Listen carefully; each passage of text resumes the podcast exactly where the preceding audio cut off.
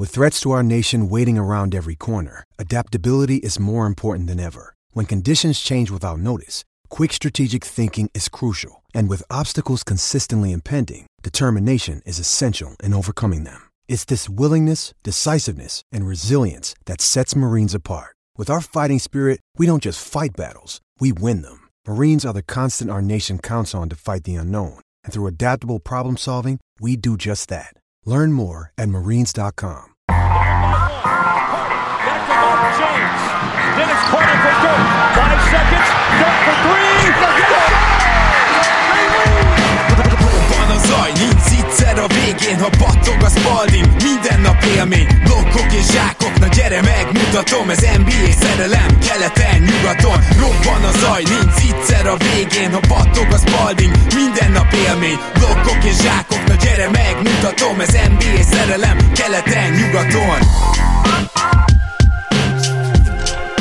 Éjjó! Szép jó napot kívánunk mindenkinek, ez itt a Rep City keleten-nyugaton podcast a mikrofonok mögött Zukály Zoltán és Rédai Gábor. Szia Zoli! Szia Gábor, sziasztok, örülök, hogy itt lehetek. Pár szolgálati közleménnyel kezdünk. A mai adásban egyébként átbeszéljük a második meccsen történeteket, valamint kiosztjuk az első öt keleten-nyugaton díjunkat ebben az idényben. Bőven lesz program, de ha már program, akkor az első és legfontosabb, hogy péntekről szombatra hajnalban is van egy programunk, mégpedig a Rep City-vel közösen egy rendezvény végre valahára, itt a döntők alatt. Ugye péntekről szombatra virradó éjszaka hajnali háromkor lesz a negyedik mérkőzés, és ez a negyedik mérkőzés, ezt közösen megnézzük. A High Five Budapestben, ami a Király utcában található, szóval egykor elkezdődik, szokás szerint rengeteg sorsolással, nyereménnyel, apróbb nyereményeket és nagyobbakat is vihet haza az, aki majd eljön, és erre jelentkezni is kell, sőt, van ezúttal egy 1000 forintos belépőjegy, amit azért ne jegyetek meg, mert teljes egészében levásárolható augusztus 31-ig a Rep City-ben, ráadásul hogyha a kedvenc csapatotok mezében jöttök, akkor az első italt azt a Rep City állja, úgyhogy ebből így eléggé pluszba lehet kijönni, hogy finoman fogalmazzak, és Ugye ezen a rendezvényen még a teljes vendéglistát nem tudjuk, de az biztos, hogy én leszek, illetve az is, hogy a Tears of Jordan podcast is tiszteletét teszi. Úgyhogy egyelőre, egyelőre ennyi. A másik, hogy én azért is örülök különösen annak, hogy egy-egy az állás, mert az ötödik meccsen én leszek az egyik szakkommentátor a Sport TV-ben, úgyhogy ha esetleg tudtok Sport TV-t nézni majd azon a meccsen, vagy annak az ismétlését, akkor azt nagyon megköszönöm, meg már, már nagyon várom ezt az alkalmat. A harmadik pedig, amit szeretnénk mondani, a tátadnám Zolinak a szót, talán azzal a kiegészítéssel, hogy lesz nem is egy, hanem két sorsolásunk a következő adásban, és ebben a két sorsolásban az egyik természetesen a minden hónapban megejtett Patreon sorsolás, de a Patreonok most még valamit nyerhetnek majd a következő adásnál, és hogy ez mi, az Zoli most elmondja nektek. Így van, ugye Galambos Ádám barátunk, akivel dolgoztunk együtt, ugye az első Jordan könyven, könyven megkért minket, hogy promózzuk be kicsit a, az új most megjelenő Pippen könyvet, ami egyébként elég szaftosnak érkezik, ugye a címe Scottie Pippen Unguarded, az én igaz történetem, és hát többek között egy olyan részt is már felfedett, felfedtünk belőle, talán mi nem is beszéltünk róla a podcastbe, de Pippen elég durván beleszállt például Phil Jacksonba, korábbi edzőjébe, szerintem hihetetlen idióta módon egyébként rasszistának nevező őt, természetesen PJ minden, csak nem rasszista, de egyébként ilyen, ilyen típusú szaftos sztorikat is, és nyilván a, a Jordan dinamikáról is elég komoly sztorik lesznek benne. Szerintem nagyon érdekes könyv lesz, én még nem olvastam el, de, de időkérdése, és kettő könyvet legalább ki fogunk sorsolni nektek, kedves nézőhallgatóinak. Egy lesz természetesen a Patreonok között kisorsolva, egy másik pedig valószínűleg egy Facebook játékba, és addig is megtaláljátok ugye ezt a, ezt a sportkönyvek.hu oldalon, és ha jól tudom, most talán kedvezménnyel is lehet megvásárolni egy ideig, nézzetek rá, olvassatok el néhány kritikát róla, állítólag nem csak olvasmányos, de tényleg még ilyen kicsit bulvár szempontból is érdekes könyv lett, és Scotty olyan dolgokat is megoszt azért a nagy érdeművel nyilvánvalóan, ami, amit eddig nem tudtunk, és amik még inkább bepillantást engednek majd talán olyan részeibe is a, a Bulls dinasztiának, meg ugye MJ-nek, ami eddig nem volt egyértelmű, vagy nem volt világos, vagy akár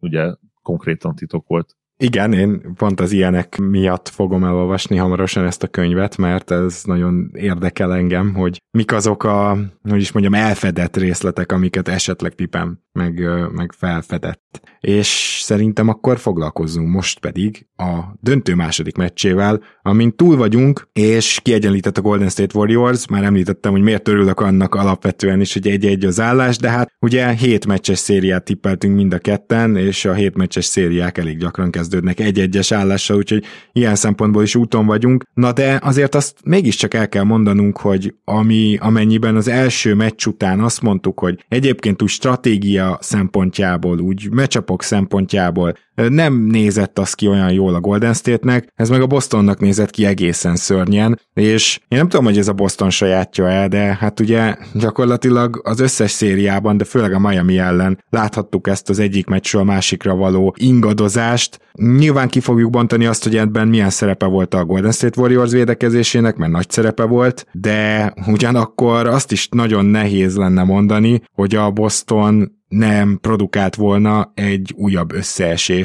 amit egyszerűen időről időre ebben a playoffban megtesz. Így van. Erről a meccsről a nem létező egyébként és soha meg nem történő 2007-es elsőkörös Dallas Mavericks Golden State Warriors hatodik meccse jutott eszembe, ahol az első negyedben olyan védekezéssel kezdett a Warriors, hogy gyakorlatilag mindent levédtek a festékben, és csak triplákat tudott dobni a Mavericks. És az első 15 vagy 18 pontot a Mavericks csak triplából tudta megszerezni. Itt is valami hasonló történt, és úgy volt sokáig meccsben a Boston egyébként, hogy, hogy ezen a meccsen is jól tripláztak az elején, de olyan szinten, és olyan agresszivitással védekezett a Warriors, Warriors védekezések az első vonal is, tehát ugye Steph Curry, Clay Thompson, vagy akár a beálló pool is később, is ugye Gary Payton is pályára került, olyan nyomást tudtak helyezni a labdakezelőkre, a Boston labdakezelőre, hogy rengeteg labdát szórtak el már az elejétől, és igen, én úgy éreztem, hogy talán egy hangyányival keményebb védekezést engedtek a Warriorsnak, mint a pálya másik oldalán, de nem volt azért annyira vészes hazai pálya. Az első fél időben egyértelműen egy picit úgymond megtolták azzal a Warriors szekerét, hogy, hogy hagyták azt, hogy, hogy a hazai csapat keményebben védekezhessen, és talán több fizikalitást engedtek neki, de ez hát a Boston nem nagyon mondhat semmit szerintem, mert ez az ő hazai pályáikon nagyon sokszor megtörtént már, nem csak idén, az alapszakaszban, hanem már a rájátszásban is, és ugye évekre visszamenőleg, meg úgy általában azért az eléggé jellemző, hogy a hazai csapatnak egy kicsit többet engednek fizikalitás szintjén. Igen, én sem itt keresném feltétlenül a dolgok nyitját. Azt el kell mondani, hogy azért Clay Thompson és Jordan Poole védekezése még ezzel az agresszívabb felfogással is még mindig olyan, hogy gyakorlatilag főleg Poole céltábla, és ezt próbálta is kihasználni a Boston, de, de talán ez jól is jött, mert én úgy érzem, hogy alapból a Golden State a nagyobb, tehát a labdásra való nagyobb nyomáshelyezéssel is már azt mondta, hogy gyertek, verjetek meg akkor egy-egyben. És a Boston ezt egy fél időn át bírta. Gyakorlatilag amíg Jalen Brown és Jason Tatum tartott, addig bírták ezt a, az egyegyezéssel és ISO kosárlabdával tartjuk magunkat, de hát ők azért ugye ilyen szempontból mégsem Kevin Durant, mégsem Kyrie Irving, hogy ezt egész meccsen végigvigyék, és a Boston azért az első meccsen jóval jobban nézett ki, amikor járt a labda, a Golden State viszont most ezt szerette volna megakadályozni úgy, hogy igazából mindkettőnknek igaza lett, mert alapvetően a festéket zárták le továbbra is. Tehát nem az történt, hogy sokkal jobban a periméterre fókuszáltak, inkább a labdásra fókuszáltak jobban, és azt mondták, hogy gyere, törzs be, oda majd betömörülünk, aztán eldobhatod a nehezet. Volt ebből is azért kipassz, de sokkal kevesebb kísérlete volt a Bostonnak, és ugye még nem is dobott rosszul, és ennek ellenére jött ez a harmadik negyedbeli teljes leolvadás. Őszintén szóval 68-62-nél én úgy éreztem, hogy hát igen, most éppen a Warriors flóba került, rendben van, de ugye pont akkor volt két tripla, és, és feljött a Boston 6 pontra, úgy, éreztem, hogy na akkor ebből megint meccs lesz, és azt hiszem, hogy ez volt talán a harmadik negyed közepe, és legközelebb mezőny kosarat a negyedik negyed második vagy harmadik percében szerzett a Boston. Szóval a, ugye addig Tatum dobálgatott néha büntetőt, de a Warriors ott maxra tudta járatni ezt a védekezést, és én úgy is érzem, hogy a Boston hagyta magát ebbe belekényszeríteni. Sokszor elmondtuk már, hogy se Tatum, se Smart, se Brown nem igazán az a first ball handler, aki egy egész meccsen át elirányít egy csapatot, tehát ezt a gyengeséget már többen is észrevették, és ugye a Miami nem egyszer ezt már fel is vette és ki is használta. Na a Bostonnak akkor erre volt válasza, és ezért érdekes egy kicsit az, hogy egyszer már játszották majdnem centire ugyanezt a védekezést ellenük, egy egyébként hasonlóan felépülő csapat, hogyha a Miami-t védekezés szempontjából nézzük, és hát most nem volt erre válasz. Nyilván a harmadik meccsen valami hasonlót kell majd tenni, mint ahogy a Miami-nak válaszoltak ez ügyben. A Celtics támadójátékban az a baj, hogy benne vannak ezek, a, ezek az esték, és nyilván nem volt nehéz megjósolni, ugye a, a büntetős cikkemben is leírtam, hogy lesz, biztosan lesz legalább két olyan mérkőzés, ahol a Boston ezt a 90 pontot is alig fogja elérni, mert egyszerűen akkor hülyeségeket csinálnak, vagy nagyon rosszul dobnak, vagy ugye jönnek a ki nem kényszerített labdeladások, és, és ez itt a második meccsen már megtörtént. Szerintem lesz még egy ilyen meccs, szóval én, én mindenki azt várom, hogy azt automatikusan gyakorlatilag megnyerni a Warriors, és a többi mérkőzésen fog nagyjából eldőlni, hogy, hogy ez hét meccs lesz illetve hogy ki fog győzedelmeskedni végül. Nyilván ezzel olyan nagyon nagy okosságot nem mondtam, de, de mégis látni kell azt, hogy kiszámíthatóan benne van ez a Celticsben és a, és a támadó játékokban, és hogyha az a kérdés majd, és nyilván a nyáron, meg amikor től, vagy tőlük búcsúzunk, vagy akár ugye a Warriors-tól, és akkor a nyáron ugye a Celticsről, mint bajnokról beszélünk, hogy hol fejlődhetnek, akkor, akkor ez lesz az egyik olyan pont, hogy, hogy, hogy ezt a támadójátékot valahogy konzisztensebbé tenni, vagy a, a Jake belső fejlődésével, hogy még jobbak lesznek, mint playmaker, de én ebben olyan nagyon nem hiszek egyébként, tehát Igen ahogyan ők bánnak a labdával, ahogy, ahogy, ahogyan látnak a pályán, az szerintem nagyjából adott, és egyébként ez nem is rossz szint. Nagyon picit még lehet csiszolni rajta, és lehet egy kicsit fejlődni, de, de soha nem lesznek igaz irányítók. Ez tök egyértelmű, szóval kellene talán egy olyan játékost, aki ebbe tud segíteni. Nem is feltétlenül kezdőként, hanem egyébként akár hatodik emberként egy, egy jobb Pritchard gyakorlatilag itt már ezzel a védekezéssel ebbe a csapatba azért nem lenne rossz akit fel lehet rakni mondjuk adott esetben a végjátékban is. Mondjuk akár egy Montemoris kalibert, aki, aki sokkal jobb playmakingben, mint, mint egy Pritchard, bár nem olyan shooter, ugye. Uh-huh és csak vissza kell térnem a labdaadásokhoz, ugye az első és a második meccs között, hogyha ki akarunk venni egy dolgot, akkor ez jelentette igazából a különbséget. 33 pontot engedélyeztek úgymond a, a Warriorsnak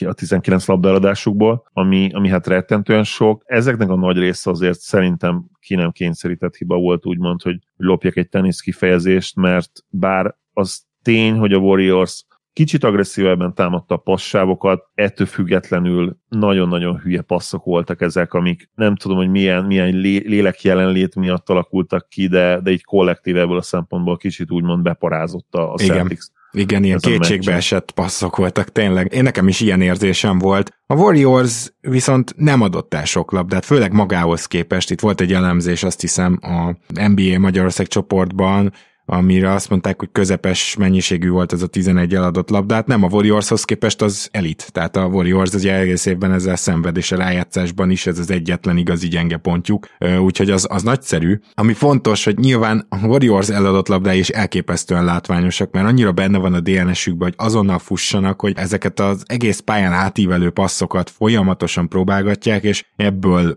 van a legtöbb eladott labdájuk, legalábbis így a Celtics ellen, ami kicsit a Celtics kritikája is, mert ha meg akarod venni a Golden State-et, akkor bizony kellenek olyan meccsek, ahol 19-20-22 labdát ad el a, a, a Golden State, és, és ha ez megfordul, és még a Golden State tud rohanni, amiben ők hihetetlen jók, hát ugye őket transition csapatként nem kell bemutatni a, azokkal a tripla dobókkal, akik egy transitionben, amikor kevesebben vannak fenn a pályán, a gravitációjukkal gyakorlatilag teljesen kinyírnak abból, vagy zicser lesz, vagy üres hármas. Szóval igen, azért ez egy stratégiailag olyan fontos dolog, amit meg kell fordítani a Bostonnak, és én ezzel szerettem volna folytatni, hogy én úgy érzem, hogy a másik oldalon, tehát a Boston védekezésénél is egy gyengébb teljesítményt láttunk. Nem elsősorban azért, amiért mondjuk az első meccs első negyedében, hogy oda se értek, alapból rossz volt az a mélyebb dropback, és nem is értettük, Szóval nem ezért. Azt gondolom, hogy most megcsinálták a házi feladatot, de az biztos, hogy azt a fizikalitást, amit a Bostonnak tudnia kellene, főleg az alsó posztokon,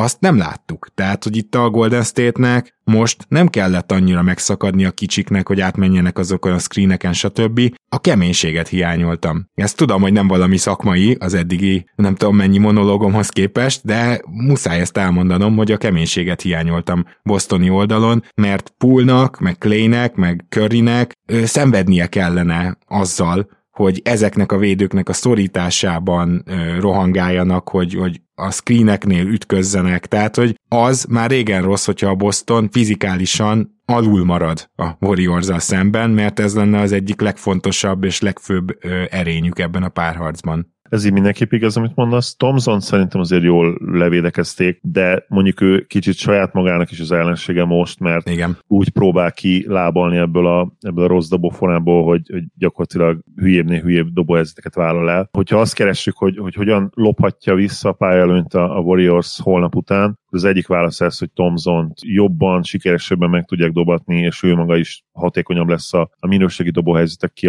kialakításában, vagy inkább megtalálásában, mert ugye ő nem igazán alakítja ki őket, bár hogyha a, a keresztbe futást annak nevezzük, vagy nevezhetjük, akkor végül is igen mindig nehéz Warriors ellen, hogy, hogy megtaláld azt a, azt a határt, ahol kicsit be is tudsz segíteni, és mondjuk hatékonyan, és, és esetleg el tudsz venni egy minőségi dobóhelyzeteket a kicsiktől, de ugyanakkor meg nem hagyod ott a dunker spotban, ugye a, a zsákoló pozícióban az ellenfelet, ez lehet végén vagy akár Looney, és ebben nem volt jó most a Celtics, tehát több könnyű kosarat tudott szerezni a mérkőzés elején a Warriors, azért, mert nem találták meg annyira jól ezt a távolságot, és, és egy kicsit mind a kettőt feladták. Feladták. Mondom, Tomzon szerintem jól védték, de, de abban Tomzon is benne volt, hogy rossz dobásokat vállalt el, viszont Curry Curry impactjét az egész meccsen elképesztőnek éreztem. Poolnak nem végig, de ott ugye volt a harmadik negyedes megőrülés a két buzzerrel, ott nyilván azt tett végül pontot a, a meccsre gyakorlatilag a félpályás triplával, én úgy gondolom, hogy el is dőlt. Igen és, és valahogy ezt, ezt a határt, ezt a határmesdjét, ezt most nem találta meg jól a Celtics, amit hazai pályán nyilvánvalóan azért meg kell majd találniuk, illetve hát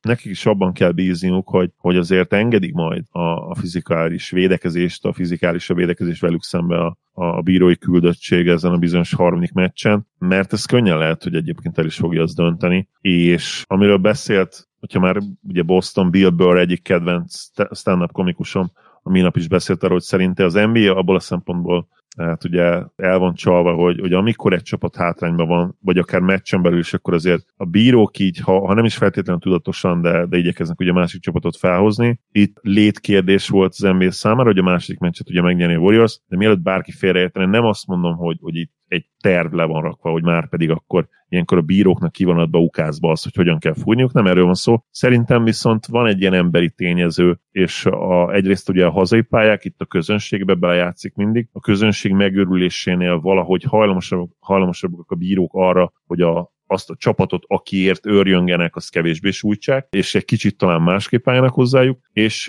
és ezt azért sokszor látni szoktuk a uh-huh. ilyenkor, és, és erre számítok természetesen ugye a Gardenben is, ami szintén egy olyan hely, ami egyébként híres erről. Na én nagyon kíváncsi leszek arra is azért, hogy a Celticsnek az eddigi hazai pályán mutatott teljesítményéhez hasonlatosan most is egy hihetetlenül intenzív, nagyon harapós celtics látunk el, mert ez nem önmagától megy. Nyilván itt mindenki már száz százalékot rak ki, tehát én olvastam olyan véleményt is, sőt, még az admin chatbe is beírta valaki, hogy hát olyan érzése volt, hogy a Boston erre a meccsre úgy nem volt annyira fejben ott, az nagy baj. Tehát, hogyha ez igaz lenne, szerintem nem volt igaz. Viszont amit ilyenkor inkább be kell kalkulálni, az, hogy a fáradtság. Azért itt valószínűleg azok a csapatok, akik idáig eljutnak, azok sérültek és fáradtak egyszerre, és szinte mindenkinek van valami kisebb sérülése. Az, hogy hazatérhetsz, és végre otthon kezdheted ezt a párarcot, ugye nyilván egy-egyről még inkább szuper dolog ez, de önmagában is szerintem pszichológiailag és fizikailag is egy nagy segítség lehet a Bostonnak meg például All Horfordnak, aki a második meccsre teljesen eltűnt, és itt szeretném kihangsúlyozni, hogy oké, okay, hogy ő rá jobban figyeltek, nem segítettek le róla teljesen, nem dobhatott üres triplákat. All Horfordnak, amikor jó meccse volt ebben a playoffban, akkor nem csak és kizárólag az történt, hogy karrierje legjobb triplázását mutatta be, hanem az történt, hogy azt láttuk, hogy, hogy posztabból mindenhonnan megverte az ellenfelét, tudott passzolni, kicsit a régi Horfordra emlékeztetett, szóval ehhez képest nagyon durva például ez a leolvadás, amit most a második meccsen láttunk tőle. Hány százalék esélyt adsz arra, hogy Draymondot vagy a harmadik, vagy a negyedik meccsen kiállítják, illetve megfordítva hány százalék esélyt látsz, hány százalék esélyt látsz arra, hogy mind a két meccset megúsz a kiállítás nélkül? Hú, nagyon jó kérdés, azért, mert szerintem most már lassan szintén egy tudatalatti ilyen nyomás azért lesz a bírókon, például a Draymond Green nyilatkozata után, hogy hát ő neki ő kiérdemelte azt, hogy többet engedjenek meg neki a játékvezetők, ami szerintem de facto igaz, tehát hogy neki tényleg többet engednek meg egy kicsit, és ő tényleg, a kiérdemelte ezt itt ne úgy értsétek, hogy egyetértek vele, hanem úgy értsétek, hogy kiharcolta magának ezt a, ezt a státuszt gyakorlatilag, de ezt nem a állandó pofázásával harcolta ki, hanem azzal, hogy ő folyamatosan jelölt az évvédője díjra. Tehát ilyen szempontból úgymond kiérdemelte, az más kérdés, hogy ez jó-e vagy rossz. A másik pedig az, hogy őt nagy valószínűséggel lett volna olyan játékvezető, aki kiküldte volna most a második meccs második negyedében. Ilyen tudatalatti nyomás szerintem lesz a játékvezetőkbe vele kapcsolatban, és én most, most azt mondanám, hogy 55 százalék, hogy valamelyik meccsen kiküldik. Hm. Jó, tetszik, nem rossz. Ez a százalék, én, is, én ilyen 50-50-re adnám talán, de, de nagyon reális esély van rá. Két dolog még neki azért nem valamivel többet elnéznek, hanem sokkal többet elnéznek, amikor a pofázás és a, a jó játékok utáni őrjöngés, örülés, örülésről beszélünk, neki ez gyakorlatilag privilégium, hogy, hogy őt ilyenkor nem szokták kiküldeni, pedig kellene nagyon sokszor a technikai, hogyha szabály szerint nézzük. Egyébként én nem feltétlenül bánom azt, hogy neki, neki ezt elnézik, csak akkor jó lenne, ha mindenkinek elnéznénk. Tehát ugye ezt hiányoljuk az NBA-ből, hogy, hogy a, az érzelmeidnek úgymond teret engedhess, ezt, a, ezt kiölték kicsit a, az NBA-ből is, és hát az NFL-ből meg ugye teljesen. Igen. Ami utálnak is egyébként a szurkolók. Draymondra visszatérve még őt ki kell emelnünk, mint kulcs ezen a második meccsen szerintem a Warriors MVP-je volt konkrétan. Egészen elképesztő teljesítmény nyújtott. Igen, és mégis azt kell, hogy mondjam, hogy, hogy én meg Curryvel akartam előhazakodni, aki a szokásától... Ő, is, ő, ő volt, igen. Hát a gravitáció igen. az mindig ott van, igen. De a szokásától merőben eltérően gyakorlatilag a rájátszás folyamán szinte egyre jobb formába kerül.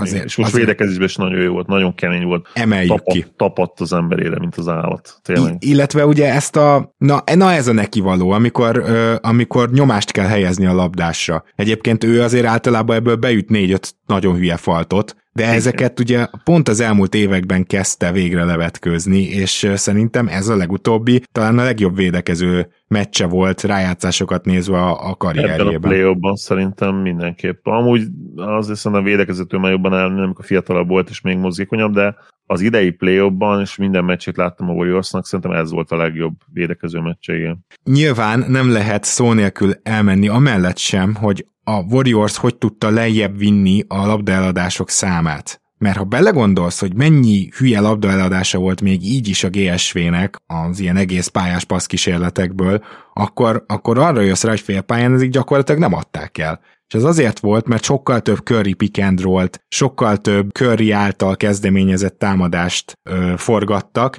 ennek megfelelően nem is volt feltétlenül egy ilyen csillagszórós, tényleg fantasztikus támadó éjszaka egészen addig, amíg a Boston szét nem esett, de a lényeg az, hogy ezekből egyszerűen kevesebb a labdaeladás, és ez megint csak Curry érdeme azért, hogy ő mint irányító is egy jelentős játékos. Nyilván mint irányító, mint playmaker nincs ott a top 5 esélyesek között. De azért az, hogy ilyenkor hozzá lehet fordulni, úgymond, és Kör meg is tette ezt, és ennek az eredménye lett az szerintem leg, leginkább, hogy a Warriors jobban tudott vigyázni a labdára, az, az megint azt mutatja, hogy ő azért mennyire hihetetlenül jó játékos, és nem csak a triplájából áll. Igen, igen, nagyon jól összefoglalta a Curry Jenny, és eddig egyébként toronymagasan vezeti a Finals MVP watchot, úgymond, a listát, ugye, hogy ki nyerheti meg ezt a díjat. Olyan szinten dominálja most az egyéni statokat és a hatékonyságot, ugye annyira gyengén dob eddig, nem csak Térum egyébként, hanem most ugye második meccsen már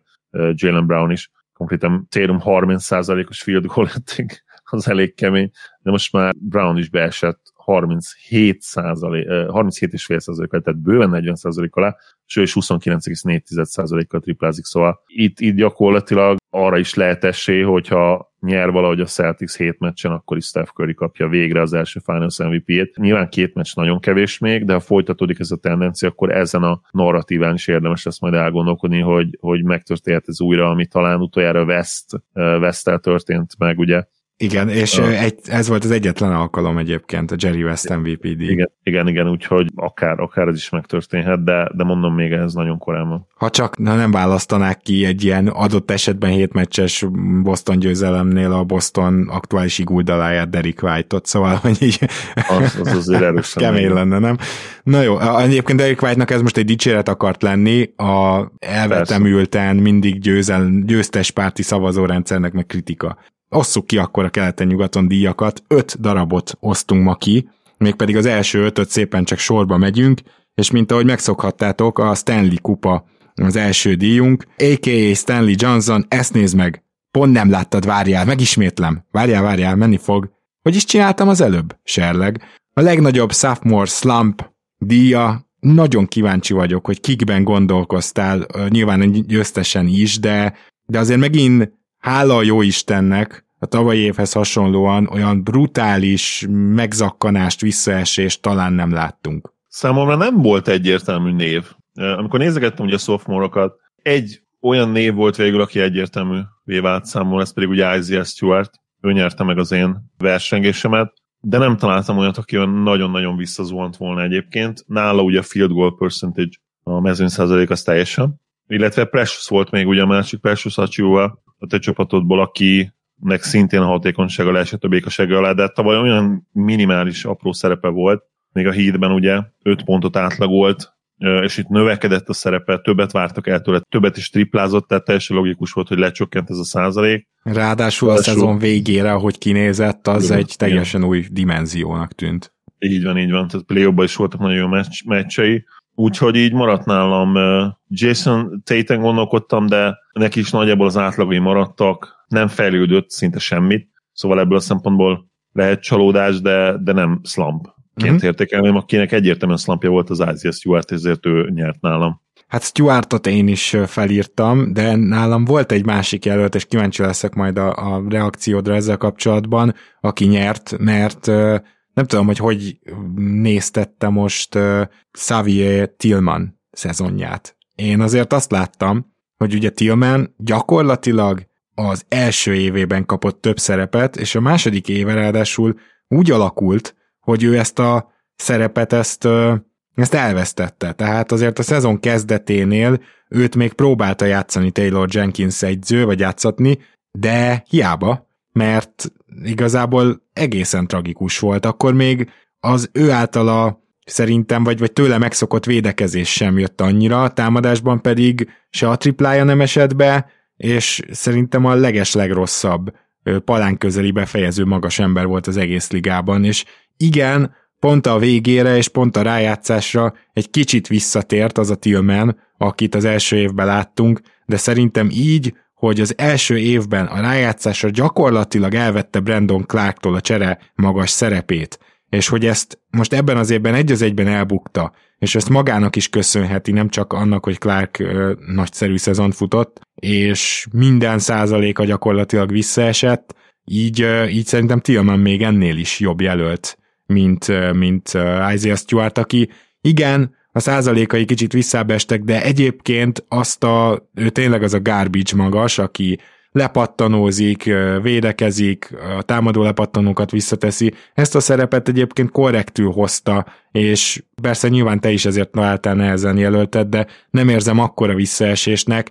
Tillmannek viszont ugye egy eléggé negatív fordulatot vett a karrierje. Nem rossz és a Tillman kiválasztás, én is gondolkodtam rajta egyébként de mivel úgy emlékeztem hogy ez nagyjából a kemp alatt eldőlt már, hogy ő ugye bár be fog szállni a padról, de gyakorlatilag nem fog annyit játszani, mint Brandon Clark. Ne, csak ebből lett az, hogy gyakorlatilag egyáltalán nem játszott, tehát nem volt rotációban. Azért játszott minden hónapban, most ahogy így néztem egyébként a game logokat, azért ő játszott Inkább pályára hónapban. került, mint játszott. Szóval azért a Memphis fontosabb meccsein, hogyha mindenki egészséges volt, akkor Tillman nem volt rotációtag. Igen, nem, ahogy ilyen 10 plusz perceket átlagot minden hónapban, de ja, végül is nem rossz tipp egyébként, vagy nem tipp, hanem kiválasztás Tillman, igen. Bár azért, azért más nálam, mert én Tillmentől meg úgy nagyjából szerintem tesset, tehát sose vártunk el tőle annál többet, mint hogy valahogy megoldja a cseret center posztot 15-18 percre. Tehát úgymond nem volt honnan lezuhanni, míg Stuart első éve után azért ennél sokkal többet vártunk tőle.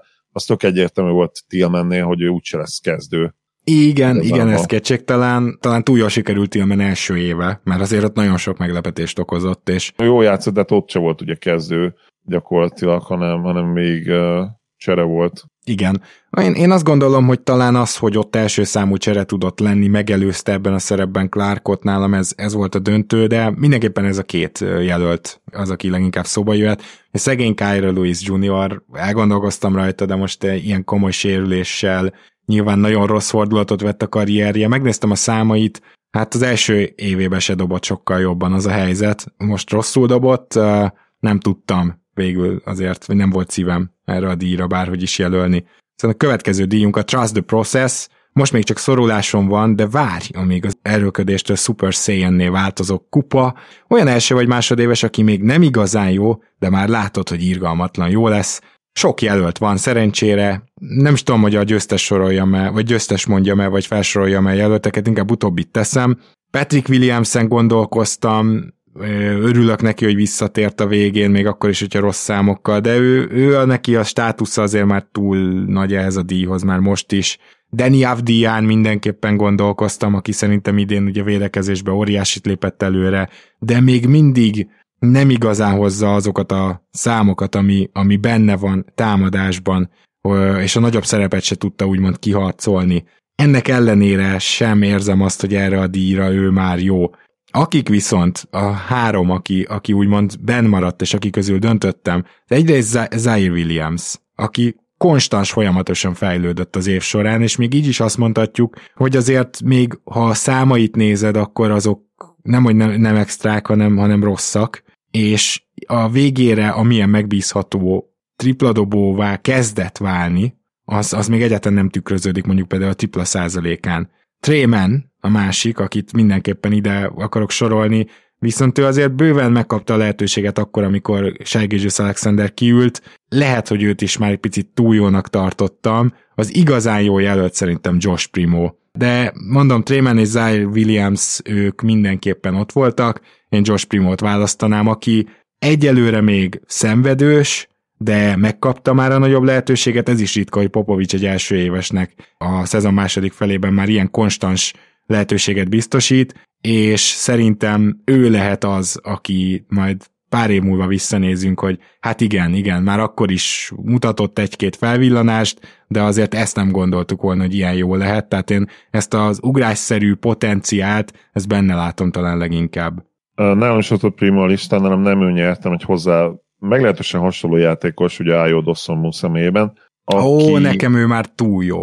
Értem, és gondoltam is, hogy ez lesz a problémád vele, de én még azért nem tenném ide a túl jó kategóriába, hogyha, hogyha megnézzük azért a statjait, meg a hatékonyságát.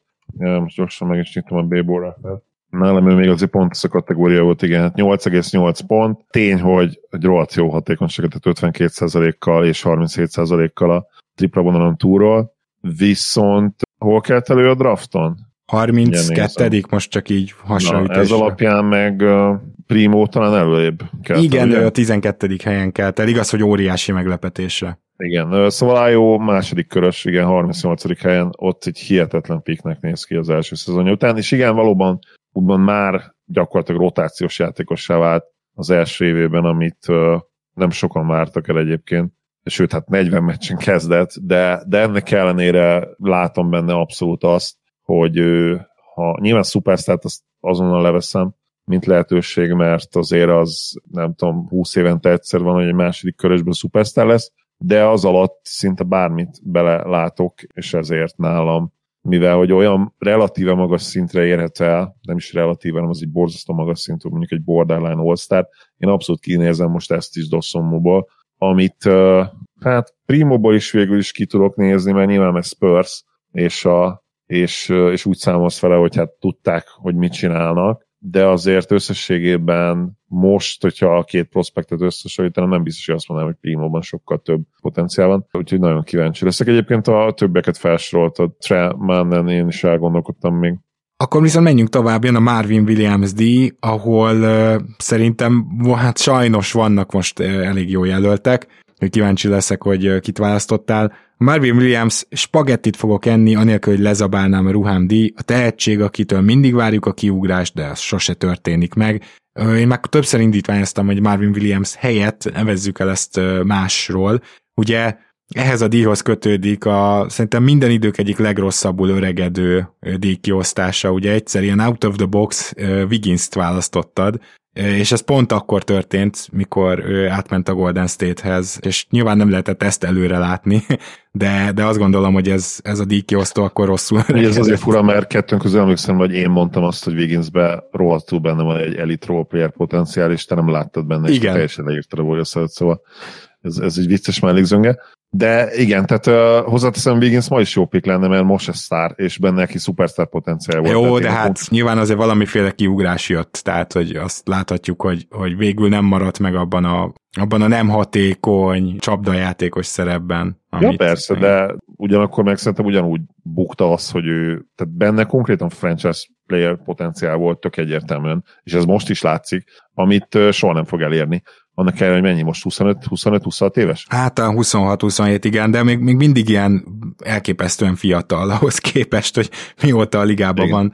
Na de most voltak tényleg olyan jelöltek, azt gondolom, akiknél kijelenthetjük, hogy nagy meglepetés, sőt, bomba meglepetés lenne, hogyha innentől még NBA karrierjük lenne. Igen. Nem, mint olyan, amilyet várunk tőlük, nem? Tehát... Hát akár, de én, én konkrétan nem. az én jelöltem, az lehet, hogy végleg ki is játszotta magát a ligából. Én nem így közelítettem meg ugye ezt a díjat, hanem inkább olyat, akitől, aki sose fogja betölteni azt a potenciált, ami, amit várunk tőle, és pont azért egyébként nekem a fél Nix, Nix roster rákerült a listámra.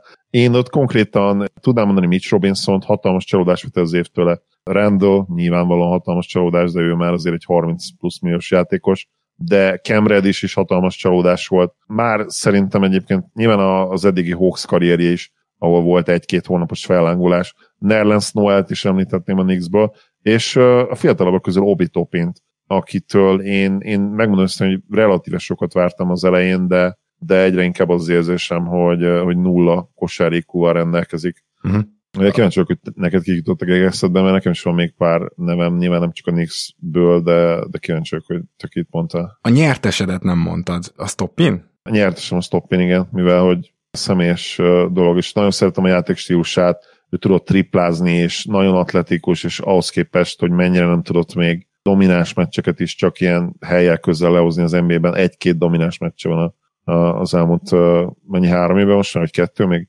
Hát még csak Talán kettő, igen, szóval én, én ezért tartom egy kicsit korainak az őt eltemetését, bár hogyha mondjuk Naxot nézzük a Nix hagyományokban, akkor Kevin Naxot két év után nyugodtan el lehetett volna temetni, erre most már igazolást találtunk.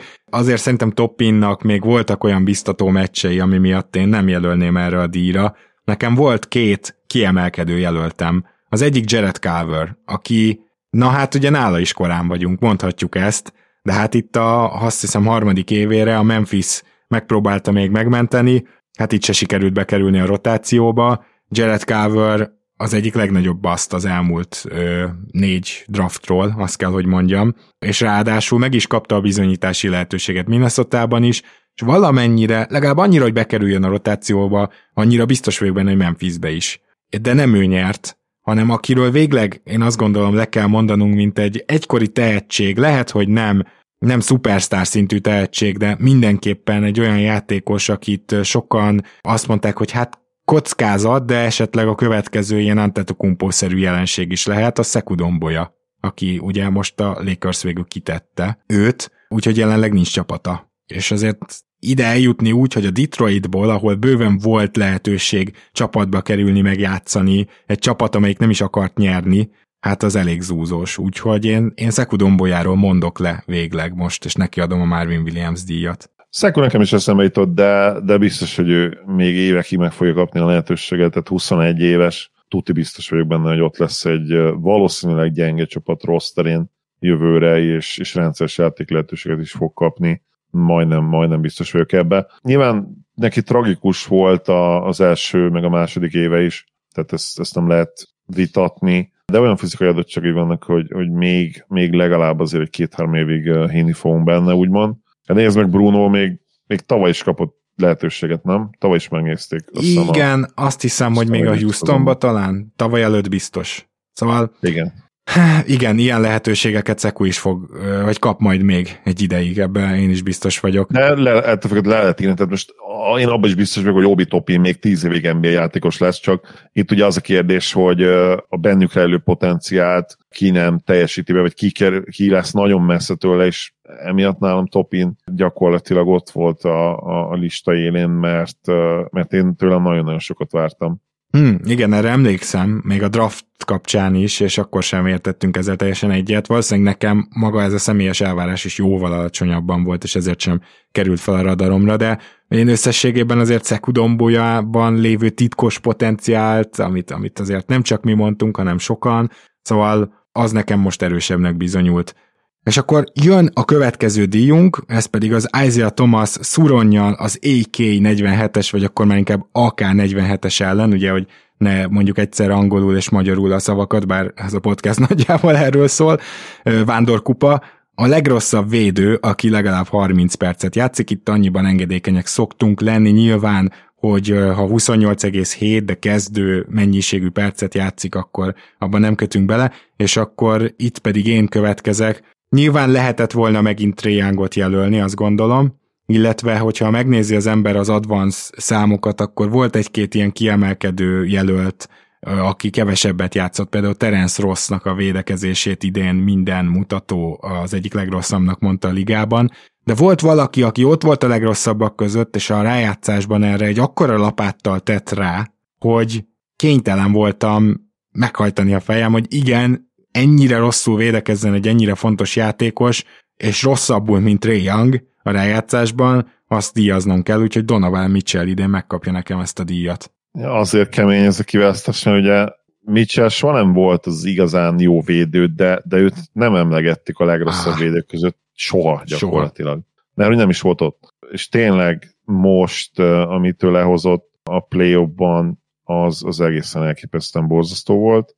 Lehetett volna még nyilván a Portlandből is egyébként, megmondom ezt, hogy Dame Lillard idén hát oda kívánkozott volna statisztikailag, ami egészen elborzasztó volt. Simons 36, is, ha már itt tartunk. Tehát, igen, hogy... ő is 36 meccset játszott, ugye, és egyébként, hogy említetted, hogy a Terence Rost, ő is csak ugye, ugye 20, 20 pár percet átlagolt, úgyhogy én is mondom őszintén neked, hogy végül, végül mellette tettem le a voksomat Donovan Mitchell mellett, de azért is, mert annyira beleégett az anyamba az, amit ő a Mavericks ellen csinált és ja, hát ezt igazából nem, nem nagyon lehet uh, kitörölni valószínűleg soha. Nyilván nagyon fiatal még, tehát lesz lehetősége valószínűleg egy új csapattal feljebb lépni, de egészen borzasztó volt, és uh, és hát a másik egyébként, aki még gondolkodtam, ugye az uh, Colin Saxton volt, de ő meg uh, szintén annyira keveset játszott, ugye 11 mérkőzésen játszott végül idén, hogy, hogy egyszerűen nem lehetett emiatt kiválasztani, de ő, ő majdnem elért egyébként azt a 30 perces játékidőt, és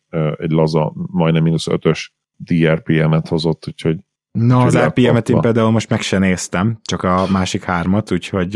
Igen, a... én azért megnéztem, de, de ja. Azért... Sextont egyébként visszavárjuk ide majd Igen. erre a listára jövőre, bár az új Cavs-be ugye nagyon kell tudnod védekezni, szóval nem tudom, hogy mit csinálnak majd vele, ott egy nagyon érdekes döntés kell, hogy megszülessen. Mai utolsó díjunk következik, a Kawai Leonard, ha azt hitted ez valami, ezt néz Pajti Serleg, a legjobb sophomore szezon, nyilván itt azt is értékeljük, hogyha valaki így nagyot ugrik, nem csak feltétlenül azt, tehát ha mondjuk van egy 10 per 8-as újonc, aki a második évében is 10 per 8-as, és van egy 10 per 3-as újonc, aki felugrik 10 per 8-asra, az nagyobb potenciált villant azzal a fejlődéssel, akkor ő kapja a díjat. Ennek ellenére szerintem most nem ez történt, de azért megvárom, hogy te kinek adtad ezt a serleget. Desmond Bain nem volt kérdés. Igen? Na, akkor megtörtént. Oké, okay, én meg Lameló balnak. Akkor szerintem ezt, ezt most játsszuk le, mert nagyon kíváncsi vagyok arra, hogy hogy is fogalmazzak csak.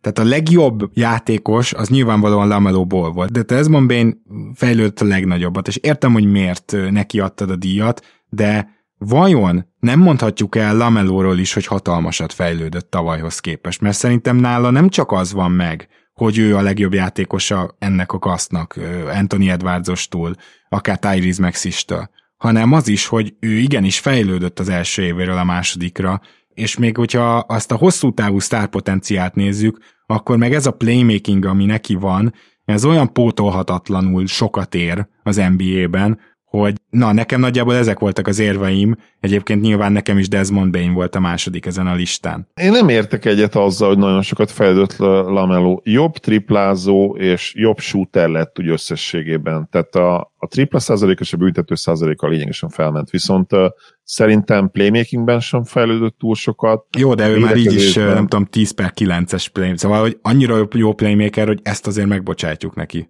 igen, mondjuk ebben van némi igazság, de ami számomra nagyon-nagyon fontos, hogy a legnagyobb hiányosságán nem tudott szerintem fejleszteni Igen. semmit.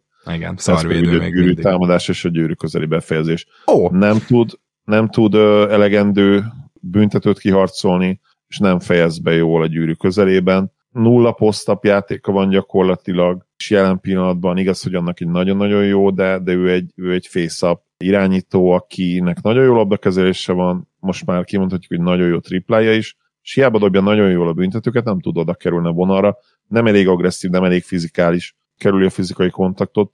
Számomra ezek nagy problémák azért, mert nyilván nagyon nagyok az elvárásaim is vele szemben az első éve után, és bár, bár fejlődött és, és all de nem fejlődött annyit szerintem, mint, mint például Desmond Bain. Mm. Értem. Nyilván, hogyha most csapatot építek, akkor természetesen én is Lamelót választom, és nem Desmond Bain, de, de nem vagyok abban biztos egyébként, hogy olyan nagyon messze van impact a két játékos egymástól, és ezt szerintem láttuk a play is. Tehát amikor Bainnek nem ment a játék, akkor azért a Memphisnek a plafonja nagyon-nagyon lecsökkent vele. És én abszolút látom a többszörös all Bainben, nyilván Lameló superstar lesz, de, de pont azért nála sokkal magasabb is a, a magasabb is a léc, és én nem láttam azokat a sarok pontokban való fejlődést, amit, amit tőle elvártam volna, hiszen a legnagyobb gyengét pont nem tudta fejleszteni. Érdekes volt, hogy a legnagyobb gyengéjére én rögtön a védekezését mondtam, és abban sem fejlődött igazán. Abban sem fejlődött. Viszont... Ezt, ezt mondtam is az elején. Jó, de, de azért érted, tehát itt volt egy, egy szignifikáns fejlődés az ő játékában, még akkor is, De hogyha... miért? De mi, miért volt? Tehát hát azért, hol mert... látod ezt a triplázáson kívül? Igen, tehát ugye itt gyakorlatilag azt látom, hogy a triplázás egy olyan dolog volt, amit fel kellett vinnie elit szintre, főleg úgy, hogy nem tud annyira betörni. Ez egy fontos fejlődés, akkor így mondom. Tehát most van három Fontos, terület, persze. ahol fejlődnie kellett, abból egyet ő kipipált. És emellett pedig ő benne van a legnagyobb potenciál talán még mindig ebben az egész klasszben.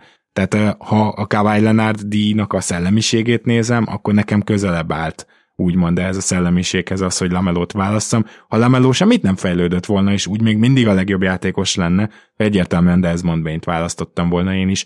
A másik pedig az, hogy Desmond Bain, mint sokszoros all az azért egy nagyon beszkész szenárió, miközben Lamelónál már most azt láthatjuk, hogy akár egy 5-6 8-szoros all is lehet, hogyha így folytatja. Igen, de ez a státusz miatt is van. Tehát Lamelónál egyértelműen az volt most már a plafon, és az, az volt az elvárás, hogy abszolút szupersztára váljon, viszont ahhoz meg nem láttam azokat a nagyon fontos lépcsőket, amik kellnek nála. Tehát nála tudjuk, hogy ő csak és kizárólag akkor lesz szupersztár, ha többször oda tud érni a büntetővonalra, és a gyűrű, talán még fontosabb a gyűrű közeli befejezésekben fejlődik, mert enélkül nincsen szupersztár az ő posztján. Igen, ugye csak... Főleg más... az ő adottságával, magasságával, tehát akkor, akkor ő lesz, nem tudom, maximum egy, egy jobb, mondok valamit, egy, egy jobb Brogdon. Uh-huh. Tehát, hogy az annál Jó, hát azért... más, más, fizik, más fizikum egy kicsit, de Nyilván azért az ő passzolása, az Brogdon soha az életében nem nyalta meg azt a kategóriát, ami neki a rosszabbnak. Nyilván most, ha arra mész igen, hogy flick-flagban sokkal jobb, de Brogdonnak is volt azt hiszem 8 asszisztos szezonja, nem? Hát most ez teljesen mindegy. Én azt gondolom, hogy az egyetlen Luka Doncsicshoz mérhető passzolóról beszélünk az egész ligában. Tehát, hogy én innentől, innentől szerintem nincs értelme ilyen összehasonlításnak. Én olyannak érzem az értelmét, hogy egy betörés, vagy hatékony betörés, és magának hatékonyan helyzetet kialakítani tudás nélküli Doncsics, ahhoz már nagyon hasonlít ugye Lameló, hogyha így fogalmazok. Igen, csak az nem lenne szerintem szupersztár. Igen, hogy az milyen játékos lenne, és egyetértek veled, szerintem se lenne a szupersztár. Úgyhogy egyértelmű, hogy ebben még fejlődnie kell. Egyébként a gyűrű közelében, közvetlen közelében Lameló idén 58%-kal fejezett be, ez ugyan jól hangzik, de ez nem valam. Ez, most már nem mondanám, hogy ez nagyon rossz. A floatert azt, azt még inkább kellene ö, javítani, de ez nem jó. Tehát itt a jó, nem jó az 64-5 százalék fele. Nem tragikusan rossz, ezt kijelentetjük, de, de sokkal jobb kellene tőle. Igen. Meg nyilván a frekvenciát is emelni, hiszen azért is tudod. Kevesebb büntetőt harcolt ki, ez számomra nagyon fájt, hogy, hogy konkrétan kevesebb büntetőt per 30-at harcolt ki a második évben, mint az elsőben. Csak hogy mondjak egy... a labda. Bocsi, csak egy összehasonlítás. Luka Doncsics a gyűrű közvetlen közelében, ez félelmetes lesz, kapaszkodjatok meg, 78 kal fejez be. Ez kemény, igen. Csak, hogy, csak hogyha már tényleg hozzá érdemes hasonlítani szerintem a paszkészsége miatt Lamelót, Igen, azért. Ez az ilyen peak-peak LeBron szezon. Hát az az. LeBronnak se nagyon volt jobb, meg, meg Tony Parker féle szint, igen. Igen. Uh, amúgy ez playoff volt, vagy uh, alapszakasz? Ez alapszakasz volt. Ez a... Alapszakasz, igen, mert a playoffban nem ment annyira jól ez Lukának, azért több uh, igen, elfáradt időnként már. Hát de ez akkor is egészen félelmetes. Jó, én akkor azt mondanám, hogy végére értünk a mai adásunknak, és a következő adásban is kiosztjuk a, a, a következő öt keleten-nyugaton díjat, és engem már nagyon-nagyon feldobott most, hogy egy kicsit beszéltünk keleten-nyugaton díjakról, egy kicsit már jól esik másról is beszélni, és hamarosan jön a draft, aztán a free agency, úgyhogy aztán meg, megkapom az adagomat ebből is, az biztos, de, de azért örülök neki, hogy elkezdtük osztogatni a díjainkat is. Így van, a draft mock adáson a szervezés alatt van, hát nagyon bele kell húznunk, mert eddig ugye azt hiszem két jelentkező van talán, aki be tudja vállalni, és legalább szükségünk van minimum négyre, jól mondom? Ó, szerintem ez nem lesz gond. Valószínűleg meg lesz azért, igen, eddig, eddig még nem volt ezzel baj. Főleg, hogyha bedobod a személyes sármodat is, és, vagy én is, nekem kevesebb van, de bedobjuk azt, és direkt üzenetbe kezdjük zaklatni a potenciális részevőket, mert van egy közös csoportunk, ami eléggé néma eddig, meg ugye nem nagyon aktív, nem használjuk, ott bedobtam már az ötletet abban a Facebook csoportban, de ez nem hozta meg egyelőre várt sikert, úgyhogy aktivizálnunk kell magunkat, és direkt csatornákon keresztül elkezdeni zaklatni a népet. Na igen, azt is már nagyon várom, meg hát ugye jönnek a komoly meccsek itt a, a mindent eldöntő meccsek a szezon végén, úgyhogy azért nem arról van szó, hogy ezt tudjuk, ezt is nagyon várjuk. Zoli, köszi szépen, hogy itt voltál ma is. Örülök, hogy itt lettem. Szia Gábor, sziasztok! Kedves hallgatók, ne felejtsétek el a rendezvényünket, ugye Király utcában, a Rep City-vel közös rendezvény, és még a Tears of Jordan-nel is közös rendezvény. Ez ugye péntekről szombatra viradó este hajnali 1-től van hajnali 5.30-ig, hát ameddig tart a meccs, illetve ezt már a Facebook oldalunkra kiraktam, úgyhogy ezt meg fogjátok találni ott is, hogyha amúgy rákerestek és nem találjátok. Aztán ne felejtsétek el azt, hogy találkozunk az ötödik mérkőzésen, ha a Sport TV-t nézitek, mert én leszek az egyik szakkommentátor, Baska lesz a másik egyébként. És köszönjük szépen, hogy támogattok minket, illetve hogy hallgattok minket, hamarosan jelentkezünk. Addig is minden jót nektek. Sziasztok!